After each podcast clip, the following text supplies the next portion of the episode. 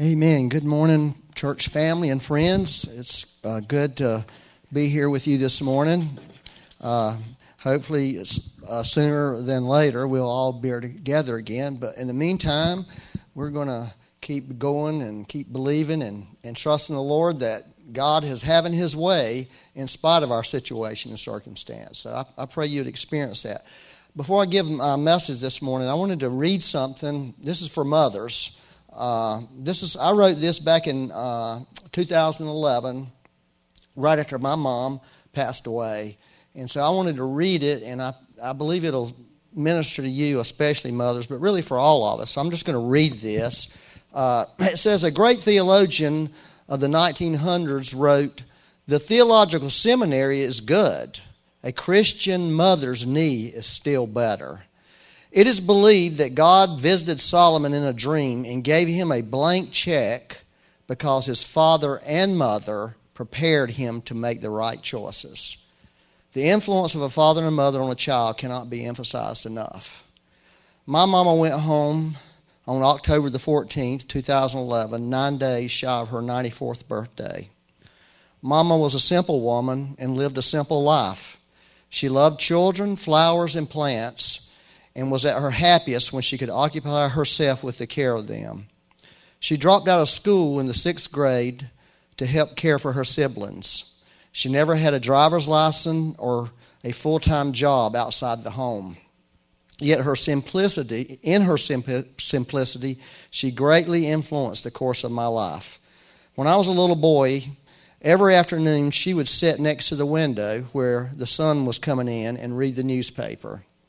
One day I asked her if I could turn the lights on. She said, No, we need to use God's light. It's much better. That struck a chord in my heart that I have never forgotten. It was the first time I ever seriously considered God in my own heart. There was a time when we took a summer walk in the woods near our home, house. A summer rain caught us a good ways from our house. I thought we should take off running, but Mama said, let's just walk, and enjoy God's blessing. I can feel the rain falling on me right now. We were soaked to the bone when we got home. When I feel consumed by the frantic pace of life and cares of this life, I remind myself of that walk in the rain. Mama was the type of person you did not want to cross. One time I up her, upset her really bad, and she grabbed a switch she kept on top of the refrigerator for such occasions. I decided I would make a run for it and took off out the back door as hard as I could go. In my elementary school years, I was always one of the fastest kids in the school, so surely I could outrun my mama. I was running towards one of our barns where I could hide out until she cooled off. But one of my shoes slipped off, and I stopped momentarily to get it back on. To my shock, there was my mama about 10 yards behind me with a fire in her eyes and a switch held high in her hand. I never ran from facing the consequences of my actions again. I found out that, that day there is such a thing as a righteous fear of the Lord. Mama is the best example of the Jehovah Sneaky that I have ever known. She came from a long line of Holy Ghost revivalists dating back to the first Great Awakening. But it was in her simple ways that she passed the fire down to her family. All of her children and grandchildren have a relationship with Christ. Both her sons are pastors. One grandson is a missionary, and one a youth pastor. Just wanted to encourage you, moms. You're making a greater impact than you really will ever know. And my mom, I was so blessed to have a mom that impacted my life the way she did. And, and, and I want you to know that you're making an impact. Whether you, sometimes I realize you don't feel it, but you really are and your children will grow up and they'll carry that impact with them for the rest of their life and it will just burst forth in great fruit. So i just want to pray for moms right now. God bless you moms. We're so thankful for you and we believe in you. We trust you.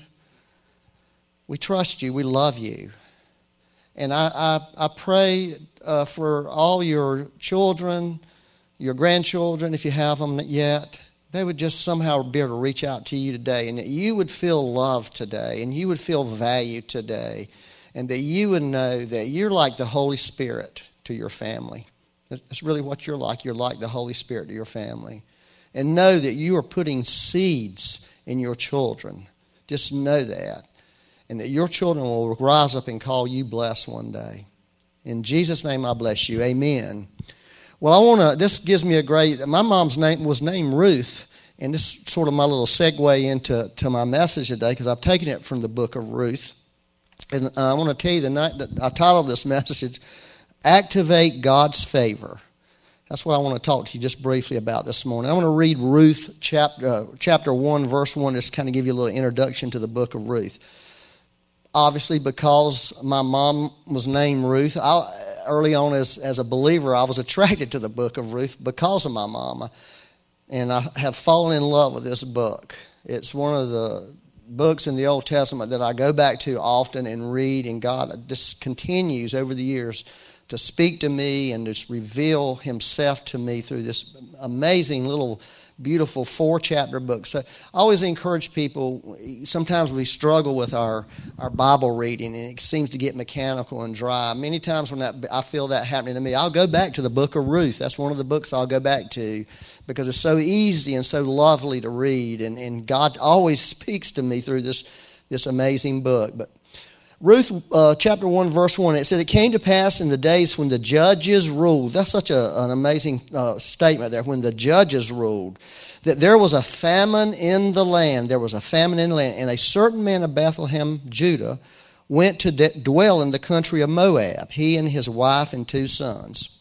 Well, the the period of Judges uh, was a, really a tumultuous time in Israel. It was, it was marked by immorality, uh, injustices, idolatry, famine, disease, poverty, and war. sort of sounds like the world we live in today. It's because when judges ruled and Jesus wasn't ruling. And that's what happens when Jesus doesn't rule. But this was the world that Ruth lived in. It was a very tumultuous world, very difficult world. Uh, and Ruth was, to me, is one of the greatest examples in the Bible of a person who discovered the favor of God and was able to walk in this favor. Um, she was actually a foreigner. Ruth uh, was not a uh, she was not a, a, Jewish person. She was not a Hebrew. She was a Moab. And as, as you well, you may or may not know, Moab uh, is the result of a incestu- incestuous relationship uh, between Lot and one of his daughters. They were a very despised people by the Hebrews. In fact, God declared uh, that no Moabite could enter the assembly of the Lord.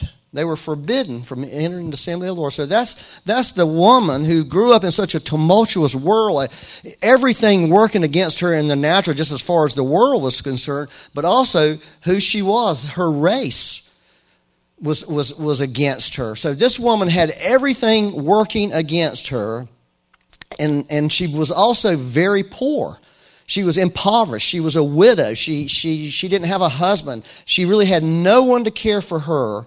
Uh, and that meant that the chances of her uh, getting another man was greatly diminished because there were much younger Hebrew women available to the Hebrew guys there, and they weren't going to have anything to do with a Moabite woman.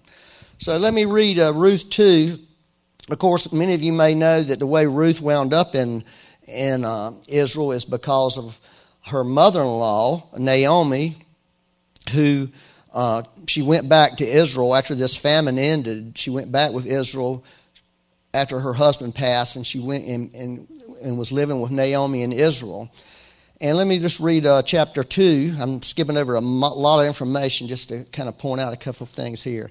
It says, uh, There was a, a relative of Naomi's husband, a man of great wealth, a man of great wealth, of the family of Elimelech. His name was Boaz. So Ruth the Moabite, Moabitess said to Naomi, Please let me go to the field and glean heads of grain after him in whose sight I may find favor. I may find. See, this is the, a key phrase in this whole book. And she said to her, Go, my daughter. Then she left and went and gleaned in the field after the reapers. And she happened, I love that word, she happened to come to the part of the field belonging to Boaz, who was the family of Elimelech. Wow. let me say something. She happened to come. Mm.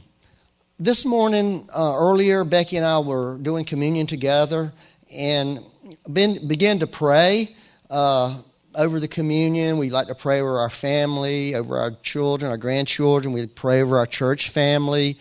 Um, and I began to, to declare the covenant of peace. The covenant of peace. And it really, I really felt the breath of God on it. And as I, as I was getting ready to go and as I was driving in, the Holy Spirit began to speak to me about peace. And this is what He told me. He, began to let me feel the peace of God that's already available to us, that we already have. Lots of times we don't feel peace. I realized at that moment there had been a little bit of anxiousness that was getting into my heart. And about about life, about this, about what we're doing, about what how we're going to stop doing, when we're going to stop. All these things be, have worked on me a little bit this week, and I realized at that moment the Holy Spirit said to me, "Is the I have the answers. You don't have to strive for the answers.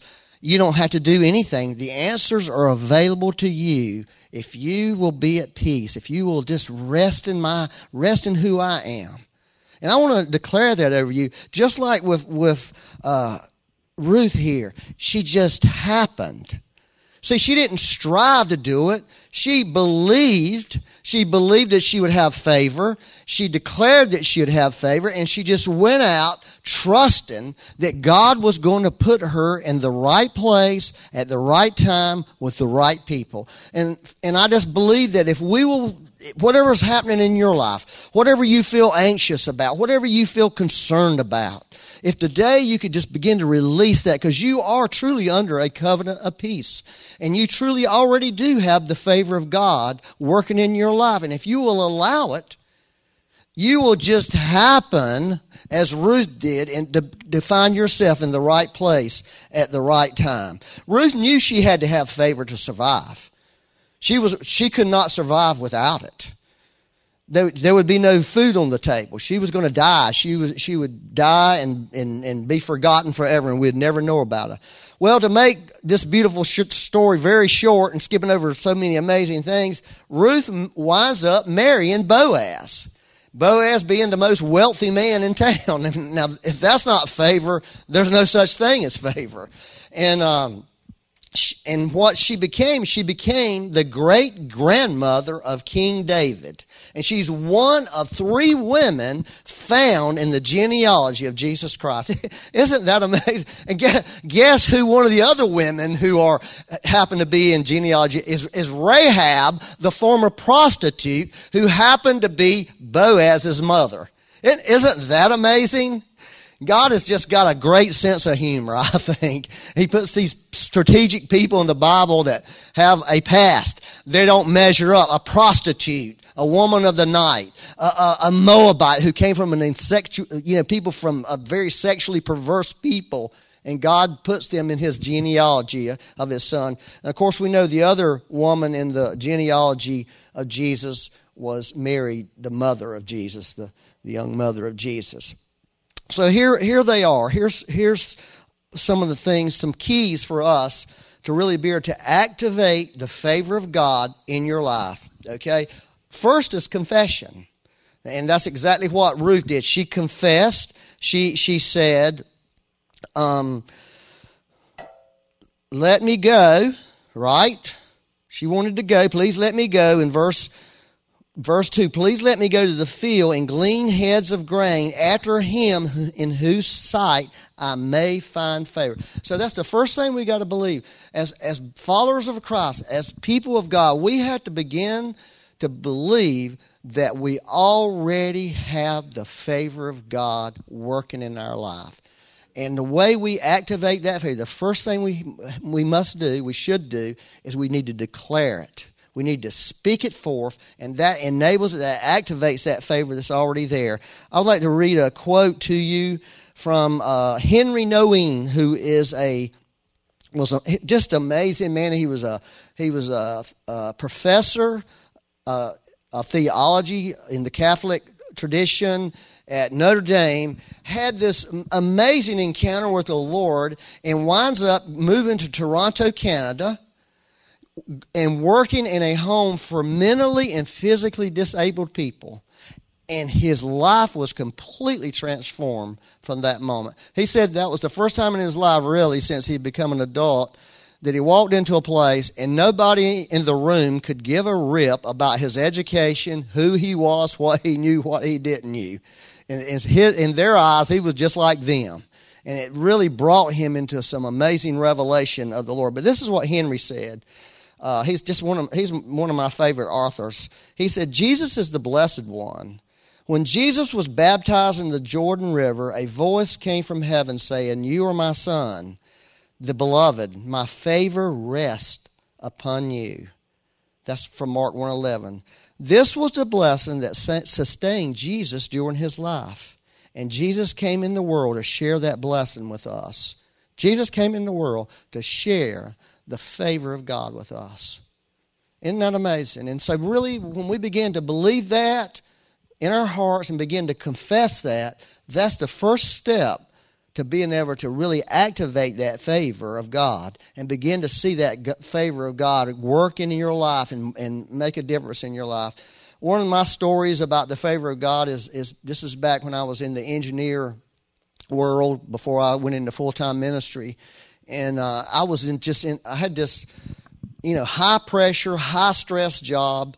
Uh, and it was a, an amazing job. One of the things that I would do every day is I would pray for the I would declare the favor of God with my employer, with with my with the customers I dealt with, with the other people I work with.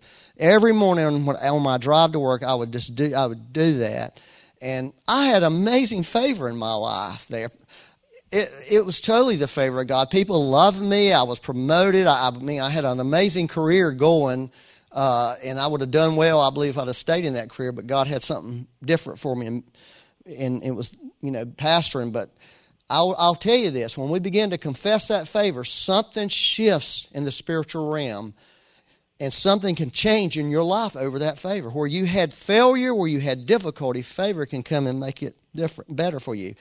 Uh, the other thing, the second thing we need to do, oh, I wanted to tell you this before I go on to that, is um, Becky asked, we have a good friend, uh, his name's David Harwood, who's just this amazing guy who's smart, so smart, he's unreal. Uh, but he's also very spiritual. Uh, he's lives in New York, and uh, we hang out with him uh, from time to time. And uh, Becky asked him one day, David, what's your, what is your definition of grace? Because, you know, the Bible really never de- defines grace. There's many definitions of grace. But David just looked there and said, favor is favor. Because in the New Testament, in the Greek New Testament, the word for grace and favor are the exact same Greek word. Grace and favor. I, I just think that's just an amazing, an amazing thought. Here, let me give you a quickie little definition of favor. Favor is the affection of God towards you that releases an influence through you so that other people are, are inclined to like, trust, and cooperate with you. And I can tell you that's a, a that's I, that's what I saw in my life back in my engineer days. I just I just had that favor working in my life. Okay, that's so the first thing we do is is we confess that we have favor. We we confess it, we believe it, we declare it. The second thing we we're, we're really, going to need to do is to take our eyes off ourselves. We got we got to take our eyes off on our liabilities and our abilities. You got to take your eyes off your age, off your experience, off your circumstance, and the situations around you. You see what Ruth did? Ruth had, she was a total liability. She had no abilities going for her. Everything was going against her. But see, she didn't allow that to stop her. I think many times we can feel like we don't measure up. We're looking at everybody else. I don't measure up. I can never be like them. I'll never be as good as them. I will not be, be able to do what they do. And so, and so what we're doing is we're looking at self. Or it could be the other thing. We could be highly skilled. We could be high, we could have a lot going, and we're trusting in that to get us through instead of trusting in the Lord to get us through. And see, so what we have to do for really for favor to really flow in our life is we got to get our, our eyes off on ourselves liabilities and or abilities and begin to look to the favor of god for it to be the thing that carries us. And when, you do that that allows favor to flow. If, it's, if you're looking to yourself what that is going to do it's going to be like a, a, a, a dam that's going to dam up favor. And favor is not going to be able to flow through you and flow around your life so that's a very, very uh, important one. Okay, so first one is confession. Confession. The second one is get your eyes off yourself and look to the Lord who has given us favor and trust Him with the favor. All right, the third one. This is one uh, most people don't really like. Is submission. Submission. Submission is never popular. But I'll tell you what, it's very hard to walk in favor apart from being a, a submitted person. Here's the example Ruth submitted to Naomi's counsel and went. She said, Let me go. And, and she submitted to what Naomi told her. And if you read the whole story of Ruth, uh, uh, Naomi gave her much counsel after that to help her get to that place where she married uh, Boaz. And so, was, so Ruth was submitting to Naomi the whole, the whole way. Esther, the, from the book of Esther, she submitted to this man named Hegai who was over the king's harem that she had been placed in. He was the custody of the women, and she became the queen because she submitted to his counsel, his advice. Uh, queen Esther submitted to later submitted to her uncle Mordecai and found favor of the king and saved an entire nation of people through her submission. And of course, we know about Mary, the mother of Jesus, submitting to that word, word that an angel spoke to her. And because of that, she became the mother of Jesus. And then we know this great uh, thing about Jesus Christ himself that the Bible says he grew in favor. See, favor is something you grow in, expand in. He grew in favor and wisdom with God and man. Listen, after he submitted to his parents as a 12 year old boy. That's what the scripture tells us in Luke chapter 2. After he submitted and went down with them, he humbled himself, he submitted himself. Listen, submission does not earn us favor. It, this is not about earning, but it positions us. Submission puts us in position for favor to work in your life. If you don't submit, you don't, you're not in position for the, where the favor is going to flow. I, I, there's a great story that I just absolutely love, uh, told by uh, Pastor John Kilpatrick. Many of you may know who Pastor John is. Uh, John Kilpatrick, back in the 90s, there was a revival in Pensacola, Florida, at a church called Brownsville Assembly of God. This, uh, this was a church where people literally would line up every night, in, I mean, line up all day to get into a service in the evenings. They would stand outside in the hot summer sun. I know several people who stood out there, me being one of them. And the reason God was moving so powerful in that church, literally hundreds of thousands of people were saved over a two or three year span where that revival. And, and uh, John Kilpatrick was actually the pastor of that church. Well, here's the story he told. Uh, uh, two or three years before uh, Brownsville happened, maybe a few years, maybe more than two or three years, but two or three years before he became the pastor of Brownsville, he had began he had taken a church in Indiana and, and had begun to pastor this church in Indiana. And John Kilpatrick was a guy. He's a, he's a supernatural guy. He's a you know, believes in the spiritual realm, believes in revival, and he was preaching a lot of that in, that, in this church.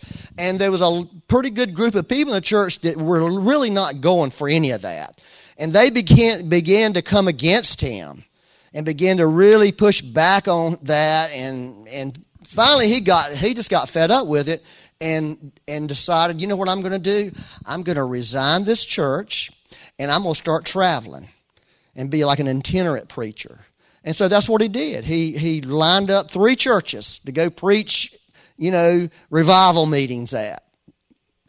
And left the church and took off to his first uh, church. Uh, on the way to the church, he, uh, you know, he was traveling across country in, in, a, in, his, in his van with his family. He stopped off at a friend's house and spent the night, and he got a phone call. And it was the church It was the, like the next morning he got a phone call, and it was the church that he was headed to to do the meetings, and they counseled on him. And he said by noon that day, all the appointments, all the churches he had lined up, all had called and counseled He, he was just bewildered at that moment. So he went back home, called his pastor, and said, Hey, Pastor, can we get together and pray? And it was something they had done over the years often, so it wasn't some big deal. He didn't tell his pastor. He didn't tell him what why they were getting together. He just said, "Let's get together and pray." So it was sort of a you know not an unusual thing. And so they got together and prayed. He did not pray about any of this out loud. You know, this prayed, and when they finished, his pastor looked at him and said, "John, what's wrong with you?" He said, "What are you talking about?" He said, "What's wrong with you? What's going on in your life?" And he said, Well, he told him the story. And he said, John, get on the phone right now and call that ch- your church back and ask them, will they take you back? He said, I'm not doing that. He said, John, I'm telling you, call the church. I don't want to call them. John, humble yourself, call that church and ask them. I'm telling you, that's what you need to do. So he said it was the hardest thing he'd ever done because he really had to humble himself. So he called like the like that be like the head elder, and and he said, John, we'd love for you to be back. You know, we're going to have to go through a process to do it, but we want you back. And so he did that and went back to the church. After being back at the church for about a year, uh, he gets a call from Brownsville Assembly saying, John, would you consider coming to our church and pastoring our church? and, and of course the rest is history. His point in telling the story was this if he would not have submitted to his pastor, John Kilpatrick would have not gone to Brownsville. They would have never called him, and he would have never been able to, to pastor that revival that he had. That's, that's pretty powerful. That really, really speaks a whole lot. And so I know submitting has, is an, has been abused in the church, has been misused in the church. But I'll tell you something, it's part of the kingdom of God. And if we're going to really walk in favor the way the Holy Spirit wants us to walk in favor, we're going to have to become people who submit. And sometimes, you know, we want to be encouraged, we want to be loved on. Sometimes we, we may need to hear something that we don't want to hear.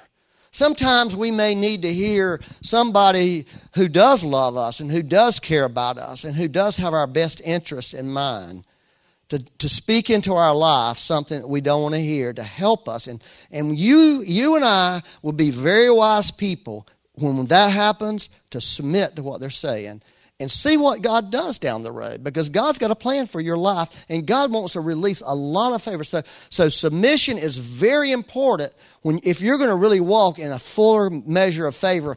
And I got this feeling in my heart that I'm talking to some people this morning that there's some favor coming. That there's some favor in front of you that you're going to walk into. So it's going to be really key for you. Number one, confession of favor, believing that you already have. Number two, get your eyes off yourself. This is not about you. It's not about how good you are. It's not about how bad you are. It's not about how bad you've been or how good you've been. It's about none of that. It's about what Christ has done for you, and it's about His favor that He is sharing with you. That's, that's what it's like. And what we do is we get our eyes off that and get our eyes on Him, on King Jesus. And number three is submit to the authorities that God has put in your life. Submit to the authorities. Young people, submit to your parents. Adults, submit to spiritual authorities that people, I'm not talking about somebody you don't have a relationship. I'm talking about people who love you and have your best in mind. Like John Kilpatrick's pastor loved him and saw right away something that he needed to do that was going to secure an amazing future for him. And the last thing uh, I wanted to tell you this is really simple, but I'll tell you, this is everything, is being thankful. You know, being thankful is something I don't think the church can ever quit preaching about and quit talking about. It's like being uh, forgiving or being forgiven.